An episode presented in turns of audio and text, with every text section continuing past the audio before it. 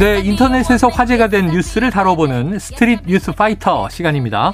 조현정 시사평론가 나오셨습니다. 어서 오세요. 네, 안녕하세요. 자, 설을 앞두고 직장인들이라면 제가 신입사원 시절에 말이죠. 네. 항상 요걸 기다렸어요. 명절 상여금. 네. 그런데 경기가 워낙 어렵다 보니까 이게 좀 상여금이 많이 줄어들었다는 소식이 있어요? 네. 중소기업 세 곳 중에 한 곳 이상이 설 자금 사정에 어려움을 호소하고 있다는 소식입니다. 네. 다섯 곳 중에 두 곳 정도가 어, 지급을 하겠다라는 계획은 잡았는데 네. 한 명한테 돌아가는 지급액이 줄어드는 거죠. 예. 중소기업의 사십사 점 삼 퍼센트만 설 상여금을 지급하겠다고 답했고 네. 일 인당 평균 상여금은 사십만 원으로 조사가 됐는데 음. 지난해하고 비교하면 평균적으로 오만 원이 줄어든 금액입니다. 그래요. 역시 어려운 경기 때문일 텐데요. 어, 코로나 여파로 소비 심리도 얼어붙었고 고금리에다가 원자재 값이 인상되면서 기업들의 자금 사정을 압박하고 있는 겁니다. 어, 중소기업중앙회가 전국 팔백 군데 중소기업을 대상으로 설자금 수요 조사를 실시를 해봤더니 네. 지난해와 비교해서 설자금 사정이 곤란하다라고 음. 응답한 경우가 삼십육 점 육 퍼센트, 작년 같은 조사에서는 이십육 퍼센트였거든요. 어, 그것과 비교를 하면 자금 상황이 악화된 것으로 음. 나타났습니다. 어, 중소기업들은 설 상여금은 고사하고 현재 인력을 유지하기도 버거운 상황이다라고 토로를 아이고, 하고 있는데요.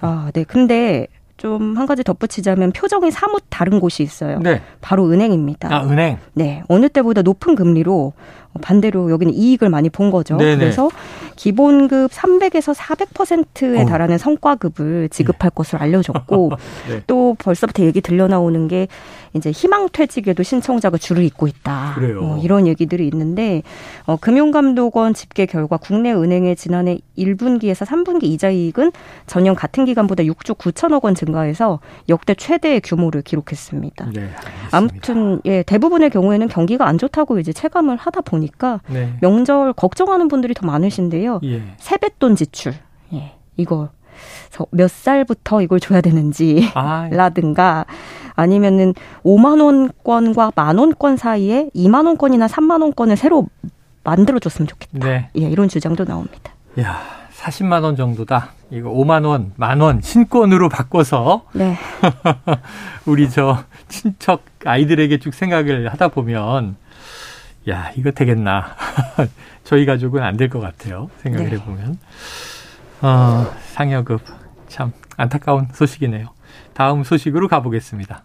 자, 이 인도네시아에서 끔찍한 일이 벌어졌는데 이 실업 감기약을 먹고 어, 이게 웬일입니까? 이백 명에 육박하는 영유아들이 사망하는 일이 있었다. 네. 어떻게 된 거예요? 외신에 따르면 인도네시아의 육 세 이하 영유아 이백여 명이 실업 감기약을 먹고 급성 신부전으로 사망을 했습니다.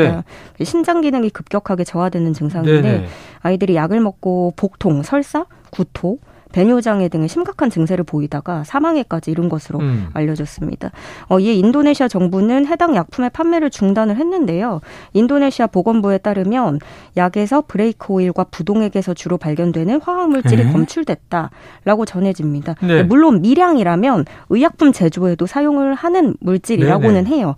그런데 더 큰 문제는 뭐 의사 처방 없이 기준을 초과한 용량을 먹였다거나 그렇게 되면 위험이 더 커지는 거죠. 네. 근데 이전에 잠비아 하고 우즈베키스탄에서도 같은 사례가 있었거든요. 어허. 근데 공통점은 모두 인도에서 제조한 시럽을 복용한 후에 이렇게 수십 명의 영유아가 신부전으로 사망을 했다는 점입니다. 네.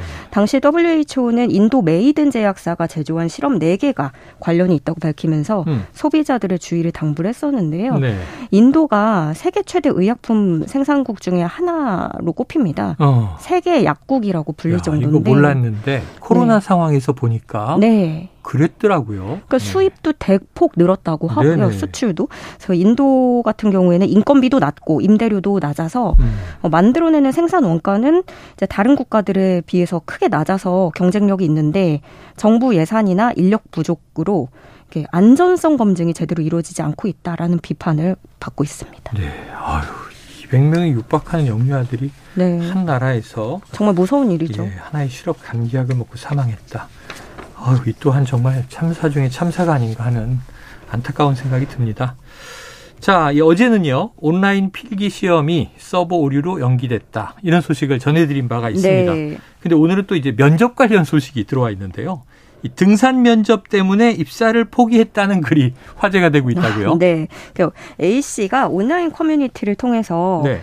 중견기업 서류 붙었는데 면접을 보러 가지 않았다라는 내용의 글을 올렸습니다. 근데 이 글에 따르면 어, 그 면접 시험 스케줄이 굉장히 하드해요.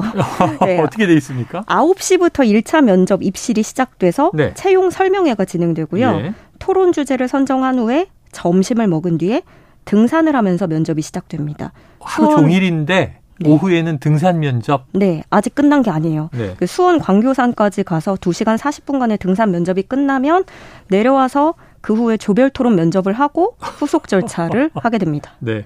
대략 일곱 시간이 걸리는 절차라고 해요. 무슨 특수부대 요원 선발하는 건가요? 중견 기업 맞습니까? 그 전에 네. 나가 떨어지면 이제 저 같은 사람은 뭐 바로 탈락을 할 것 같은데. 흔히 이제 저질 체력이면 너무 네. 힘들겠네요. 네. 네. 이 소식을 듣고 논쟁이 분분해요, 상당히. 네. 그러니까 회사가 원하는 사람 뽑겠다는데 네네. 꼭 입사하고 싶은 사람이 참여하면 된다. 어, 아니면 뭐 경직된 분위기의 면접보다 더 재밌을 것 같다. 어, 회사뿐만이 아니라 지원자도 직원들을 탐색할 수 있는 시간이 될 수 있을 것 같다. 네. 이렇게 좀 긍정적인 의견들이 또 있었고요. 반대로 저걸 무슨 일 차 면접에 다 하냐. 어. 등산 다 해놓고 떨어뜨리면 너무한 거 아니냐. 아, 그렇겠다. 네. 네. 어차피 서류에서 스펙은 다 걸렀을 테니 말 잘 듣는 애들만 뽑는다는 거냐. 시대 퇴행적이다. 음. 뭐 이런 의견들도 있습니다. 이 기업 측에서 밝히기로는요. 이천십삼 년 상반기 공채부터 시작한 면접 형태라고 해요. 음. 코로나 때 잠시 멈췄다가 올해 상반기부터 다시 시작을 한 건데 네. 이게 기업도 나름의 이유가 있어요. 보통 대면 면접을 하면 십오 분에서 이십 분 정도 하고 후, 후딱후딱 지나가잖아요. 네네네. 근데 이 시간만으로는 저 사람의 인성이 어떤지 평가를 하기가 어렵다는 거죠. 기업 입장에선 그렇겠죠. 네. 네. 그래서 뭐 나름대로 회사 측은 여러 가지 상황과 미션을 주고 이를 해결하는 과정을 통해서 지원자들의 인성을 평가한다라고 네. 설명을 했습니다. 어, 이렇게 면접 전형에 등산이 포함되는 곳은 여기 말고도 제과에서도 있고 이불회사 다 좀 알려진 그런 회사들이고 어. 등산용품 회사. 예, 등산용품 회사는 왠지 그럴 수 있을 것 같은데. 등산용품 회사는 좀 이해가 되네요.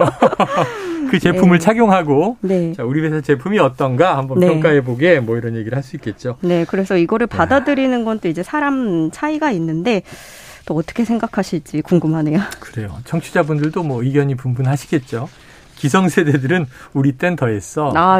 저희 피디님은요. 면접이 네. 아니고 입사한 후에 네. 신입사원 연수를 눈 쌓인 지리산으로 보냈대요. 아. 거기에 대해서 트라우마가 아직도 남아있는데 그때 부축해줬던 이제 이 동기들. 아, 부축까지 받으셨대요? 네, 그 동기들에게 굉장히 또 이제 끈끈한 동기를 네. 가지고 있습니다. 장점과 단점이 있는데 뭐 엠지세대는 이제 이해하기 어려운 장면이겠죠. 자, 이 곱창집에 가서 일 인분을 시켰는데 많이 드려요 해놓고는 영수증에는 이 인분 값을 책정한 식당. 이거 어떻게 된 거예요? 어, 이게 자신을 중년 남성이라고 소개하면서 네. 글쓴 A씨가 글을 올렸습니다. 어. 서울 강남구의 유명 소곱창집을 지인들과 방문을 했는데요. 네네네. 곱창 모듬에다가 뭐 술 마시고 이렇게 먹다가 음. 부족함을 느끼고 어, 일 인분 더 추가로 할까? 그래서 네네. 양긴머리 일 인분을 추가로 주문을 했습니다. 예. 어, 그리고 주문한 고기를 들고 온 종업원이 이렇게 말을 합니다. 어. 주방 삼촌 손이 좀 커서 고기를 많이 담는 경향이 있는데 드시겠냐? 어. 라고 물었고 이걸 어떻게들 받아들이실지 모르겠어요. 근데 A씨 네. 일행은 이 말을 서비스 차원에서 좀 더 많이 준다라는 의미로 이해를 한 거죠. 네네. 그래서 감사 인사를 하면서 음식 접시를 받았습니다. 어. 그렇게 먹었고 네. 계산을 하려고 카운터로 갔는데 뭐 생각했던 것보다 음식값이 많이 나온 거예요. 예. 그래서 확인을 했더니 어, 아까 추가로 시켰던 양긴머리가 일 인분이 아니라 이 인분으로 계산이 찍혀 있는 걸 네네. 발견을 한 겁니다. 그래서 사장에게 항의를 한 거죠. 근데 사장은 양이 많다고 알려줬으니 계산도 이 인분으로 하는 게 맞다라고 대답을 했습니다. 예, 예. A씨는 내가 지금 삼만 원도 안 되는 돈이 아까워서 이러는 게 아니라 이런 식으로 술 마신 소비자를 기만하는 행위는 사기나 다름없다 라면서 분통을 터뜨린 네, 거예요. 네. 그래서 여기서도 이제 또 여러 가지 예, 의견이 나오는데 대부분은 이제 좀 종업원이 헷갈리게 말을 했다라는 네. 쪽으로 의견이 모아지는 것 같아요. 그러네요. 그렇긴 예. 그러네요. 가격이 달라지는데 저렇게 애둘러서 말하면 어떡하나. 어, 서비스를 주는 것으로 들릴 만한 표현이었다. 음. 자영업자 욕하기는 싫은데 아 이건 좀 아니다. 음. 이 인분 담았는데 그냥 드실지 그러면 덜어낼지 이 의견을 물었어야 된다. 아. 라는 얘기도 있고. 그게 네. 명확하네요. 예, 주방 삼촌 손이 좀 커서 네. 담다 보니 이 인분이 됐는데 그냥 드시겠습니까? 뭐 이렇게 이제 하면 네. 어, 네, 저, 알아서 결정을 하겠죠. 저라면 서비스라고 생각을 했을 것 같긴 해요. 네. 자, 다시 한번 제가 말씀드리겠습니다. 주방 삼촌 손이 좀 커서 고기를 많이 담는 경향이 있는데 드시겠습니까? 이러면 이제 어, 감사합니다. 네네네. 서비스 주셨군요. 네. 네. 그래요. 저는 그냥 뭐 아유, 그냥 이 인분을 또 그때 준 걸 우리가 다 먹었나 보다. 음, 계산하고 나왔을 것 같기도 한데 네. 요즘에는 또 이런 거 엄격하죠. 그렇죠. 네, 예, 그리고 이게 말을 했냐 안 했느냐로 네네. 좀 이게 감정이 또 그런 게 있어서. 식당 쪽에서 네. 일 인분, 이 인분 정량적으로 네. 네. 딱 알려주셨어야 했다. 이렇게 좀 정리를 해보고요. 뭐 청취자 여러분 또 의견 많이 보내주세요. 자, 이거 여러 가지 일들이 우리 사회에서 네. 벌어지고 있네요. 등산 면접 뭐 등등. 아, 인도네시아의 영유아는 너무 안타깝습니다. 음. 자, 스트릿 뉴스 파이터 오늘은 여기까지 정리하겠습니다. 지금까지 조현정 시사평론가였습니다. 오늘 말씀 고맙습니다. 네, 고맙습니다.